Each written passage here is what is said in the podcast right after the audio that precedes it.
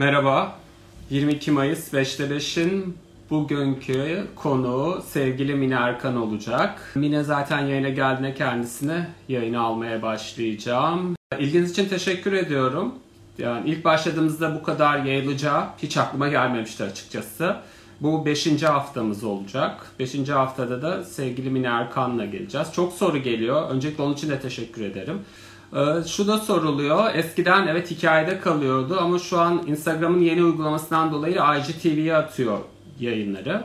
I G T V'ye attığı için de ben artık dedim orada durmasını da istemiyorum. Oradan atıp direkt YouTube'a atmaya başladım. YouTube'dan da daha sonra yayını izleyebilirsiniz. Evet, Mine geldi. Şimdi Mine'yi yayına alıyorum. Nasılsın? İyiyim. Sen nasılsın? Ben de iyiyim. Evet. Şimdi tamam. Bir düzenek kurmuştum. Yukarıda olması gerekiyor ya kameranın.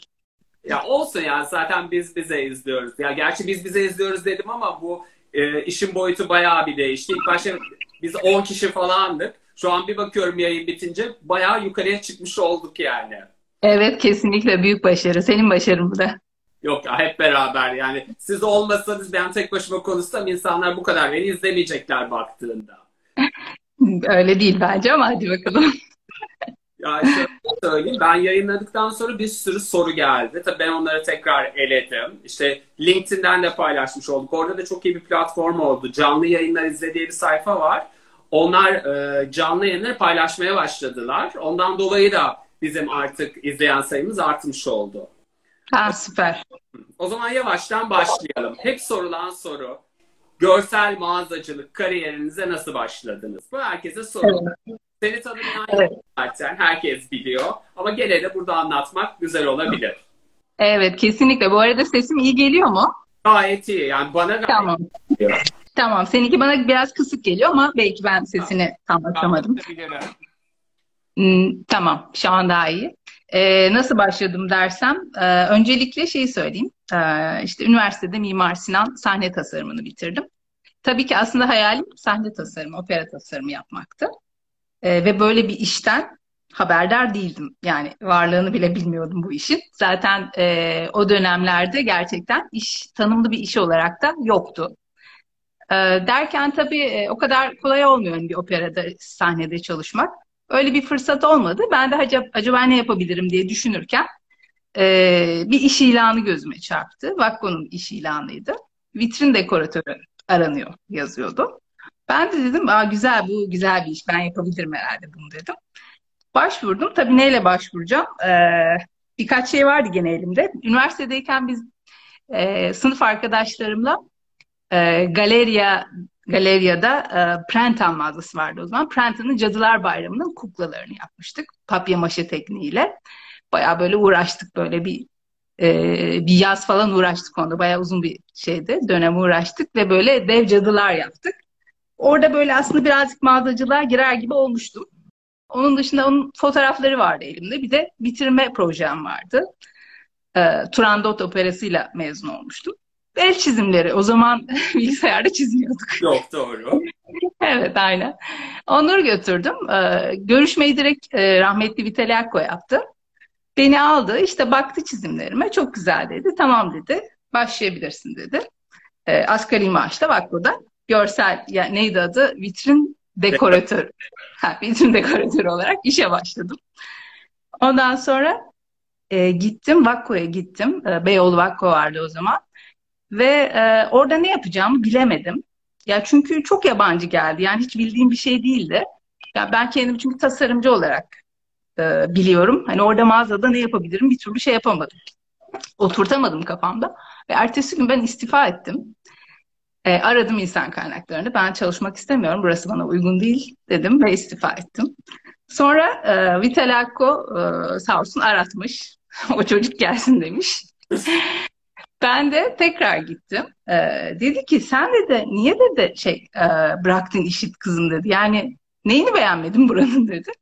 Ben de dedim beğenmemek değil ama dedim bana uygun olmadığını düşündüm. Ben tasarımcıyım. İşte çizim yaparım, onların uygulamasını yaparım. Hani tabii görsel mağazacılık diye bir iş olmadığı için ben onu tanımlayamıyorum, söyleyemiyorum bile. Ee, ve biraz daha dinamik bir ortam hayal ederdim falan dedim. peki dedi, o zaman dedi e, seni oğlumla tanıştırayım dedi. Yan odadan şeye, Cem Akko'ya seslendi ve o geldi. E, bak dedi, burada bir çocuk var pırlanta gibi yeni mezun olmuş. Sen onu işte bu vitrin işlerinde hani o departmanı alırsın dedi. Peki dedi. Aynı şartlarda ben Vakko aramaya başlamış oldum. Ee, ilk işte işe orada başladım aslında. Üç yıl süren bir deneyim oldu benim için. Ee, aslında deneyim oldu diyorum ama e, çok da şey olmadı. Yani tam e, işi tam olarak yapmıyorduk. Biz vitrin yapıyorduk aslında orada. Yani mağaza içine hiç karışmıyorduk.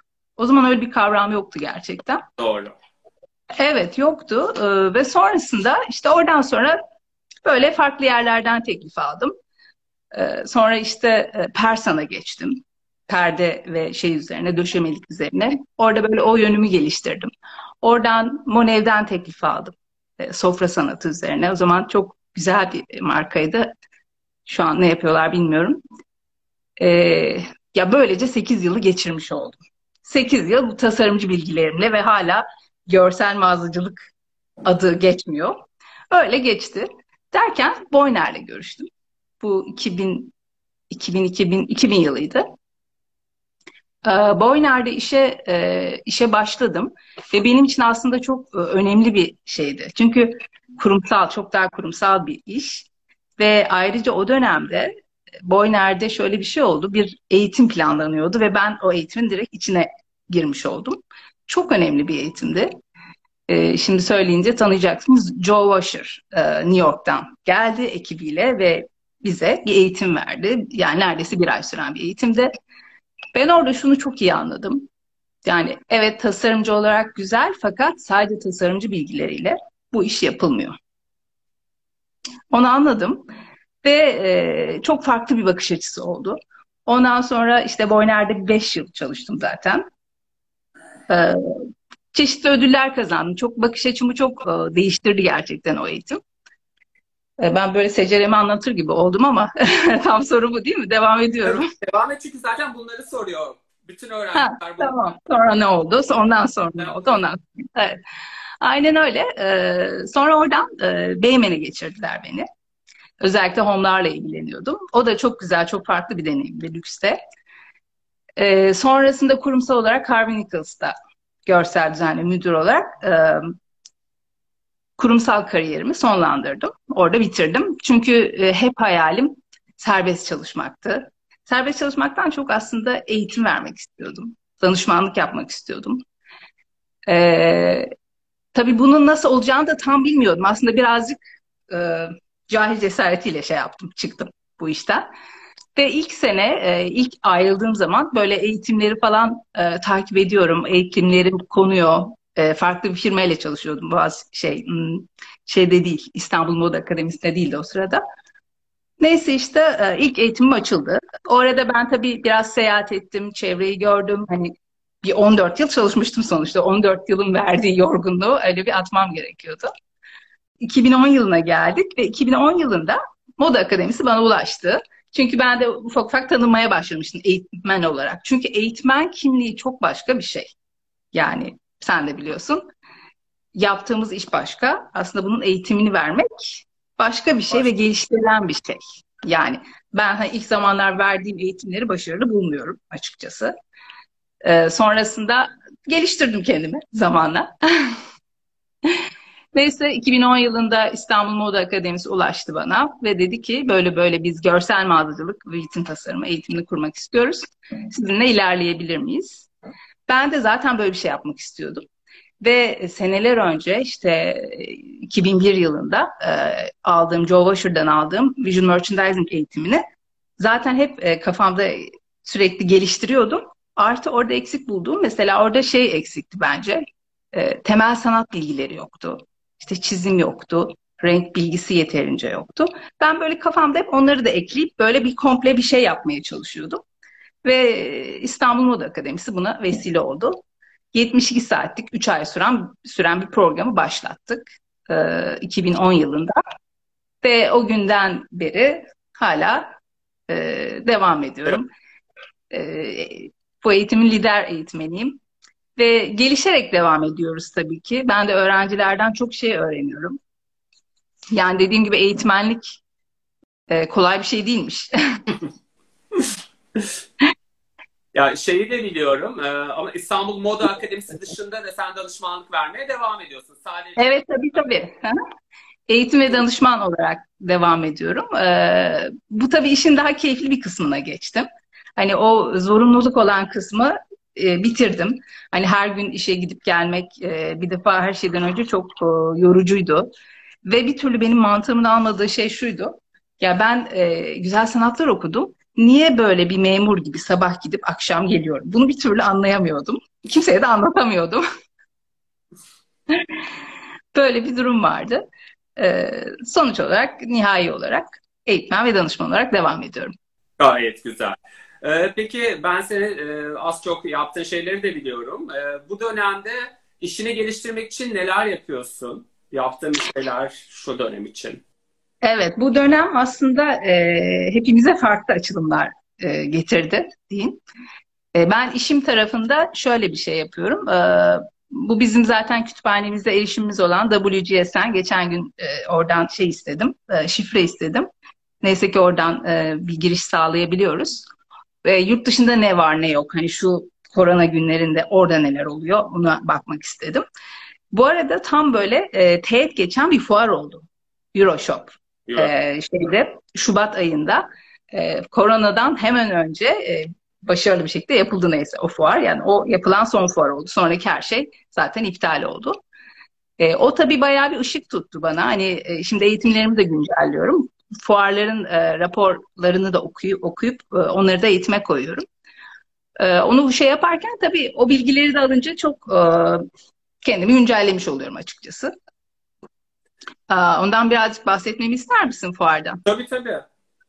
Fuar raporlarında bir defa uzun bir süredir trendlerde sürdürülebilirlik, sustainable denilen konu çok gündemdeydi. Uzun bir süredir. Ve şimdi bu fuarda EuroShop'ta, iki bin yirmi yılında yapılan EuroShop'ta yine bir numara sustainable, yani sürdürülebilir olmak zorundayız. E, malzemeler e, oldukça değişmiş, gelişmiş, e, birazcık aslında biyolojik tarafa da geçmiş. Mesela birazcık mimari tarafı da inceledim.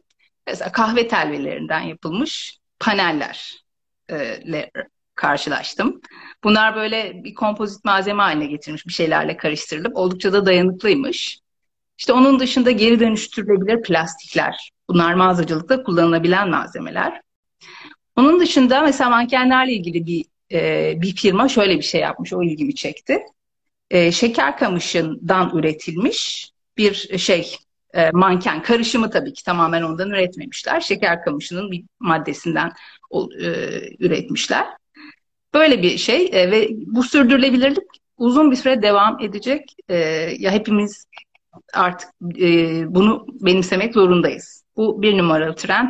Tüm tasarım dünyası için. Sadece bizim işimizde değil. E, artı şeye baktığımda e, bu korona günlerinde hani ne oldu? İnsanlar tabii, mağazalar kapandı. Mağazalara gidilmedi. Çok büyük zararlar oldu. Mağazacılık anlamında. E, artık tabii ki şöyle bir şey olacak. Şimdi ufak ufak açılmaya başladılar. Ama ilk ilk yapılması gereken şey bir defa hijyen. İşte müşterinin oraya girebilmesi için İşte hijyenik olduğuna kesinlikle emin olması gerekir. Onun için farklı ekipmanlar üretildi. İşte girişte yok elini temizlesin, pedalla bassın. İşte mesela şey var, bir arkadaşımdan şimdi duydum. Ultraviyole ışık, ışıkla temizliyorlar. Evet, mavi cins başladı ona, onu biliyorum. Evet. Neresi başladı? Mavi cins ona başlıyor. Ha, süper, evet. Yani bunların artık girmesi lazım. Bunlar da artık bir bütçe kalemi olacak birincisi. Tabii ki e, maalesef e, her şeyde e, bizim işimizdeki işte mesela dekor masrafları falan, onlar zaten ilk e, kesilen şeyler oluyor. Bu sebeple tabii onlar girdi. Ama şimdi bizim tabii biz de boş durmayacağız. Biz de e, işimizi yapacağız. Ayrıca bizim e, müşteriyi sokabilmek için de çok büyük bir gücümüz var e, işi yaparken. Bir defa e, şunu tekrar hatırlamamız gerekiyor. E, mekanın gücünü, yani üç boyutlu bir mekanda olmanın gücünü hatırlamamız gerekiyor. Yani tavanı olan, duvarlara olan, yeri olan bir mekan burası. Yani burada bir müşteri deneyimi yaşanıyor. Sonuçta evet, e-ticarete yöneldik hepimiz. Ama e-ticarette oradan parmağınızla geçiriyorsunuz, bakıyorsunuz. Ne kumaşını hissediyorsunuz, ayakkabısına ne dokusunu doğru dürüst görebiliyorsunuz. Ee, yani beş türünüze hitap eden şeyler yok. İşte mağaza, mağazalara tekrar dönüşte, sağlıklı bir şekilde dönüşte tabii ki. Ee, onu bir müşteriye hissettirmemiz gerekiyor, müşteri deneyimini. Yani daha artık bize çok iş düşüyor diye düşünüyorum. Ee, ondan bahsetmiş. Onun dışında müşteriyi artık birazcık daha fazla, eskiden şaşırtmaya çalışıyorduk, şimdi daha çok şaşırtmaya çalışıyoruz. Yani sürprizler yapacağız, gülümseteceğiz, e, farklılıklar yapmamız gerekiyor. Yani bir adım öne geçmek geçmesi gerekiyor her markanın kendi şeyinde, çapında. E, bunlardan bahsediyor. E, bunları yapıyorum. İşte takip edebildiğim e, şeyler var. İşte Instagram'da, Pinterest'te bu konuda birçok şey var. E, görsel mağazacılıkla ilgili kaynak var. Artı bizim... E, sana bahsetmiştim, on yıl önce kurduğumuz bir dergi vardı. Vitrin Dergi. Evet. Mesela o da hala yayında, şeyde, sosyal medyada hala yayında. O dergi bir süre çıktı. Yani ilk on yıl önce ilk bir süre çıktı hard copy olarak. Fakat sonra işte tabii o kadar kolay değil dergicilik. İşte bunun reklamı var, altyapısı var, dağıtımı var. Yani bunlar ciddi işler. Neyse e-dergiye dönelim dedik. E, bu arada derginin adı Vitrin Dergi ve ben herkesi tav tavsiye ediyorum şey takip etmelerini. Şu anda Instagram'dan e, ve de Facebook'tan bildiğim kadarıyla ama insta Instagram'dan sürekli yayın yapılıyor. E, ve de e, işin güzel tarafı e, bütün yurt dışın yani yurt dışından da üyeler var ve oradan da paylaşımlar yapılıyor. Orijinal resimler geliyor. E, Nimet ve Fezel onlar da izliyorlar burada. Hem Mimar Sinan'dan arkadaşlarım hem Vakko'da da birlikte çalıştığım arkadaşlarım. Onlara da selamlar buradan. Ee, onu söyleyebilirim. İşimi geliştirmek için yaptığım şeyler aslında genelde bunlar. Ee, sorulan sorularda her zaman bu oluyor. Mine Hanım hangi dizileri izliyor, neler okuyor, neler yapıyor bu süreçte? En sondan, en çok sorulan soru dizi. Herkesin dizi. Eyvah, hayal kırıklığına uğratacağım sanırım burada. Yani çok dizi sever bir insan değilim. Böyle başladığım diziler oluyor. Yani pek isim vermek istemiyorum. Çünkü bitirmiyorum. Yarım bırakıyorum. Ya diziden çok farklı şeyler seviyorum ben. Mesela e, tabii birincisi kitap okumak. Ama izleme konusuna gelince e, çok güzel kanallar buldum ben YouTube'da. Kendini geliştirecek. Mesela e, Haluk Tatar diye birinin Ee, bilmiyorum tanıyor musun? Ee, Haluk Tatar'ın mesela şey videoları var. E, Dünya Tarihi serisi. Ya ben mesela tarih dersini hiç sevmezdim. Hani bu dönemde e, gerçekten bunu e, izlemek ve öğrenmek fırsat oldu. İşte o seriyi izledim. Hoşuma gitti. Sonra e, Dünyayı Kim Yönetiyor serisi. Ondan sonra ekonomiyle ilgili e, olan işte videoları falan. O tür videolar izlemek daha çok hoşuma gidiyor. Her biri otuz dakika işte bir dizi şeyi kadar. Yani hem de bir şeyler öğreniyorum bu arada. Onu izliyorum. Yani çok fazla hem film izliyorum arada bir ufak tefek filmler izliyorum. Yani çok vakit geçiriyorum bilgisayarda. Yani artık izlemeye fırsat olmuyor galiba. Doğru. Ben senin spor yaptığını biliyorum. Spor sonrası bu işi bir üst kademeye daha taşıdın. Ondan bahseder misin? Spor, spor kariyerimden. Spor kariyerinden. Belki çoğu öğrencin bilmeyebilir şu an onu. Evet, evet. Bazıları bilmiyordur.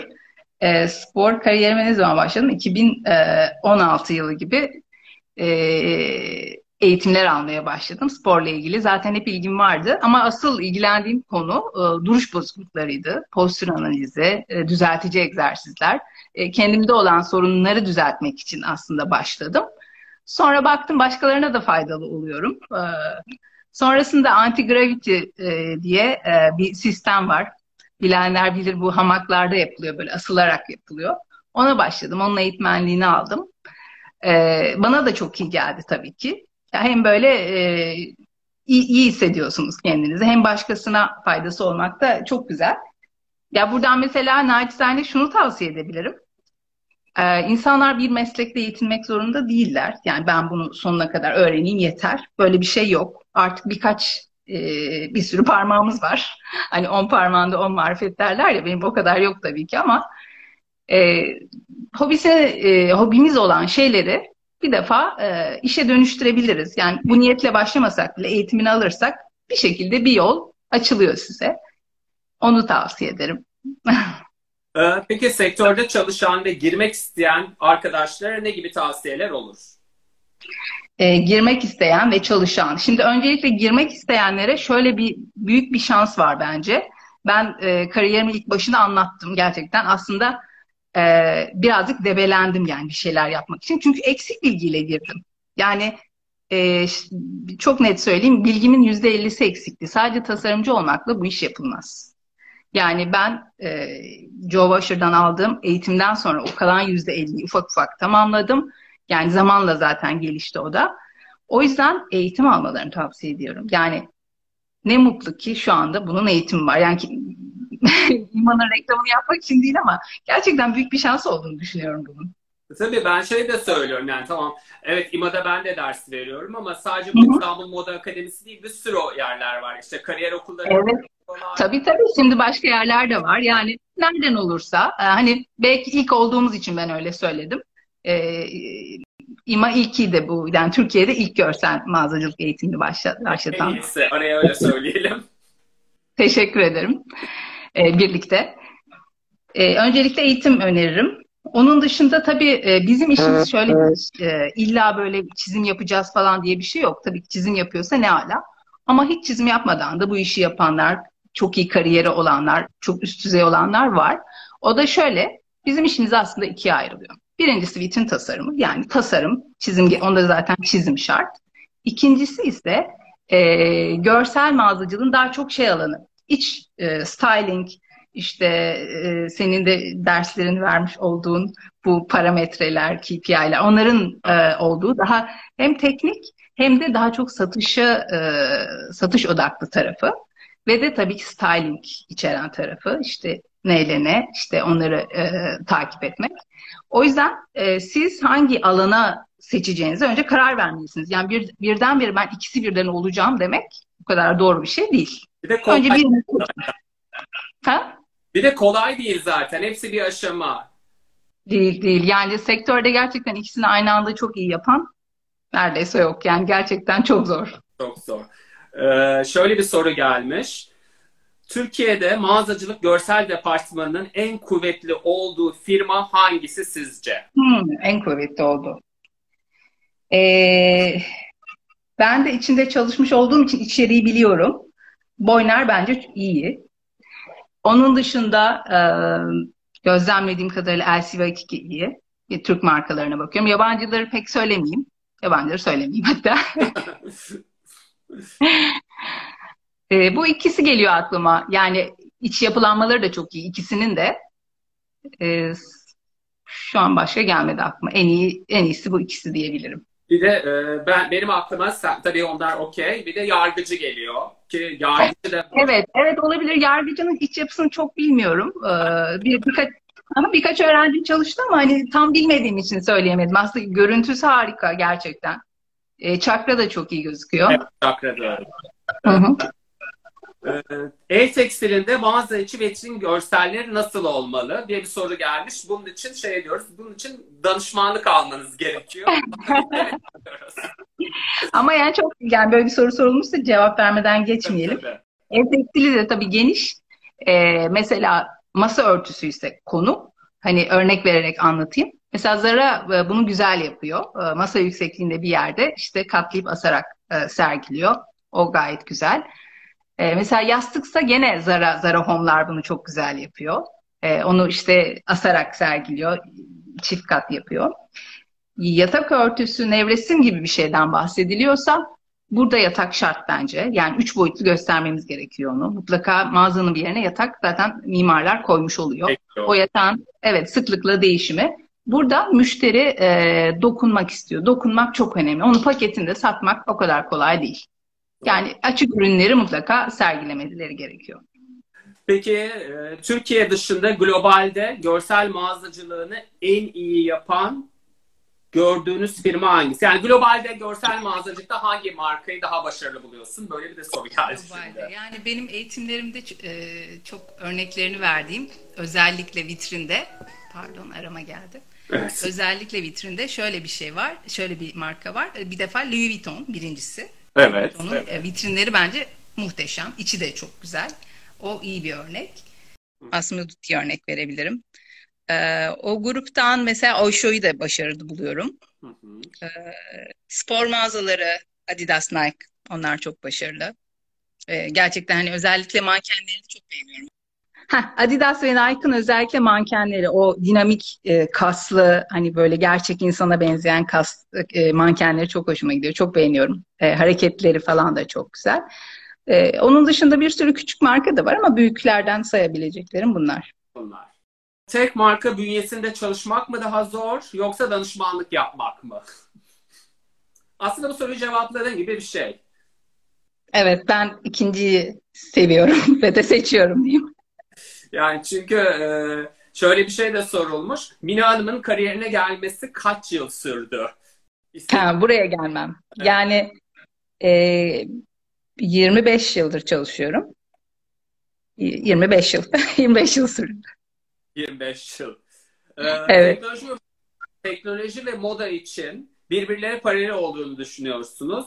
Ee, hepinizin düşündüğü gibi. Peki V M etkisi Türkiye'de yeterince hissediliyor mu? Teknolojinin mi? Teknoloji, teknolojinin etkisi V M anlamında Türkiye'de net hissediliyor mu? Yani teknolojik bir vitrinler yapılıyor mu? Bir soru. e, aslında bu, bu konuda çabalar var, görüyorum. Ben de e, hatta bir buluşun içine e, içinde bir proje yapmıştım. E, öncelikle maalesef çok fazla göremiyorum ben. E, Türkiye'de çok fazla göremiyorum. Ama Türkiye'de bu tür çabalar ve şeyler, icatlar var diyeyim. Bundan bir dört beş yıl önce Teknopark'ta İTÜ mezunları arasında bir grup, Kuaks diye bir grup bir çalışma yapıyordu. Beni, ben de onlara danışmanlık yaptım. Şöyle bir şey bulmuşlar, işte vitrin için özellikle sensör yapmışlar. Bu sensör işte sizin gülümsediğinizi, kadın ya da erkek olduğunuzu e, görüyor. İşte elinizle böyle bir çevirme hareketi yaptığınızda vitrindeki bir şeyi çeviriyorsunuz. Orada bir ekran gibi bir şey yapmışlar. İşte zıpladığınızda başka bir şey oluyor. E, orada şey e, İstanbul Teknik Üniversitesi'nin Maslak'taki yerinde mağaz bir mağazaları vardı, şeyin hediyelik eşya mağazası e, Teknokent'te. O, oranın vitrinini yapmıştık. Orada başladık. Onlar da onun üzerine ilerlediler. Hani bu icatları birkaç yere e, sattılar bildiğim kadarıyla. E, ama çok fazla göremedik maalesef. Ya ben iki tane biliyorum. Bir tane Boyner'in yaptığını biliyorum. Ee, bir de Nike'ın, de ikisini de aynı şirket yapmıştı. Ee, şirketin adını şu an hatırlamıyorum. İkiz kardeşler bunlar. Boyner'e yaptıklarında bayağı vitrinin üzerinden sipariş veriyordun. Online sepetine gidiyor. Ya da hmm, süper. Alıyordun. Bayağı seçiyordun. Nike'ınki çok güzeldi. Refik Anadolu'da yapmışlardı. Hatta Stize'de o de, ekranda da dönmüştü. yedi yüz yirmi kişinin duygularını ölçerek Refik Anadolu'ya verdiler ve onunla güzel bir eser ortaya çıkardılar. Bayağı da bir sergilendi mağazalarda. Güzelmiş. Evet, güzelmiş. Ben e, kaçırmışım onları, görmedim. E, olsa keşke, çok güzel olur ama bunlar oldukça yüksek maliyetli şeyler. E, olursa ne ala. Ee, sürdürülebilirlikten bahsettiniz diyor e, soran arkadaşımız. E, Türkiye'de sürdürülebilirlikle ilgili çalışmalar yapılabiliyor mu? Ee, aslında şöyle, çok bir dakika, çok önemli bir şey yapıldı. E, adım atıldı bununla ilgili. Biraz okudum tabii ben bu şeyden sonra, iki bin şey fuar e, izlenimlerinden sonra. Şimdi öncelikle tabii ki yapılıyordur. Ufak tefek şeyleri belki bilmiyorumdur ama Ee, bizde mesela kenevir yetiştirmek yasakmış, e, yasaktı. Evet. Bundan bir iki yıl önce e, belli bölgelerde kontrollü olarak yetiştiriliyormuş. Çünkü kenevirin işte o dişi olan e, tepe yaprakları uyuşturucu olduğu için insanlar işte kullanmasın diye herhalde. E, kenevir inanılmaz bir bitki. İşte sürdürülebilir malzemenin yani en önemli şeyi diyebiliriz. Yani sanırım olacak yani. Başlayacak gibi geliyor bana. Ya şeyi hatırlıyorum. İMA'da bir programımızı öğrenciler yapmıştı. Hatta Jimmy Key'in vitriniydi. Kayseri'de mi bir yerde, saz ismi gelmedi. Sazlıkla. Pampas. Neydi pardon? Pam, Pampas. Pampas. Mesela çok güzel bir şey yapmışlardı onlar ki ben hala bekliyorum Cimikil'den o vitrini yapmasını. Evet, değil mi? Evet, çok çok ilginç bir bitkiydi. Evet, evet. Belki yayın bittikten sonra o bitkiyi ben Instagram'da storylerde paylaşırım. İzleyenler de görmüş olurlar. Evet, evet, gerçekten. Ee, onun dışında başka başka sorumuz kalmadı. Senin söylemek istediğin, eklemek istediğin bir şeyler var mıdır? Ee, ne ekleyebilirim? Şey, e, kitap önerisi yapabilirim. Evet. Kitap okudum çünkü ben bol bol. Hala da okuyorum. Sevdiğim bir şey kitap okumak. Ee, bir defa, şu buraya da getirdim hatta gösteririm diye. Ee, şu kitabı bence herkes okumalı, birincisi. Evet, Azra Cohen'in. Azra Cohen. Yani bu kitabı okuduktan sonra zaten işte tarih ilgim başladı. Çünkü e, burada çok şey var. Yani kitap mı okuyorsunuz, tarih dersi mi alıyorsunuz belli değil ama inanılmaz sürükleyici. Ee, sonrasında bunu okudum ama bu yeni bir kitap değil. Ahmet Ümit'in Babı Esrar. Bu da e, tavsiye edeceğim bir kitap. Gerçekten sürükleyici. En sona tam meslekle ilgili olanı sakladım. Şu anda bunu okuyorum. E, Vedat Ozan'ın Vedat Ozan'ın e, Kokular kitabı. Hmm, güzel. Evet, e, bunu tavsiye ederim. Dörtlü bir seri. Ben kokulardan başladım. Sonra işte lezzetler var. İşte e, parfümler var. E, dördüncüsü neydi hatırlamıyorum. Böyle ciltli, çok güzel. Kütüphanenizde olmamız, olması gereken bir kaynak. Bizim işimizle de ilgili. Güzel, fayda sağlayacak tavsiyeler. Kesinlikle, evet. Ee, o zaman yavaştan bitirelim diyorum. Çünkü ben şey diyorum yani yarım saatte kalsın. Çünkü insanları da sık bir alalım. Evet, evet, evet, kesinlikle. Devamı e, olduğu zaman da insanlar soru sorup izlemek istiyorlar. Dediğim gibi I G T V'de e, kalacak. Ben daha sonra onları YouTube'a taşıyorum. Ve süper. Bir de podcast başlattım. Diyorum artık ya görüntülü izleyemeyen araba kullanırken de ya da akşam. Bravo. Çünkü gerçekten bir ihtiyaçmış. Yani bu şöyle bir şekilde öğreniyorsun. Mesela beraber evet, evet. çalıştığımız markalarda atıyorduk ki hocam bir dakika YouTube izleyemeyiz. Bunun podcast'ı da var. Evet biliyorum geçiş çok zordur falan dediler ama o süreci de başardık diye düşünüyorum. Çok, çok güzel. Ben teşekkür ediyorum sana ve dinleyen herkese. E, keyifli bir sohbet oldu benim için. Görüşmek üzere diyorum. Görüşmek üzere. Kendine haberle. İyi akşamlar. Bay bay. Teşekkür ediyorum arkadaşlar katılımınız için. E, haftaya yurt dışından bir konuğum olacak. E, görsel mağazacılık evet konuşacağız. Biraz parakende konuşacağız. Biraz da satış konuşacağız ve neler olduğundan bahsedeceğiz. Katıldığınız için çok teşekkür ediyorum. Görüşmek üzere diyorum. Herkese iyi akşamlar.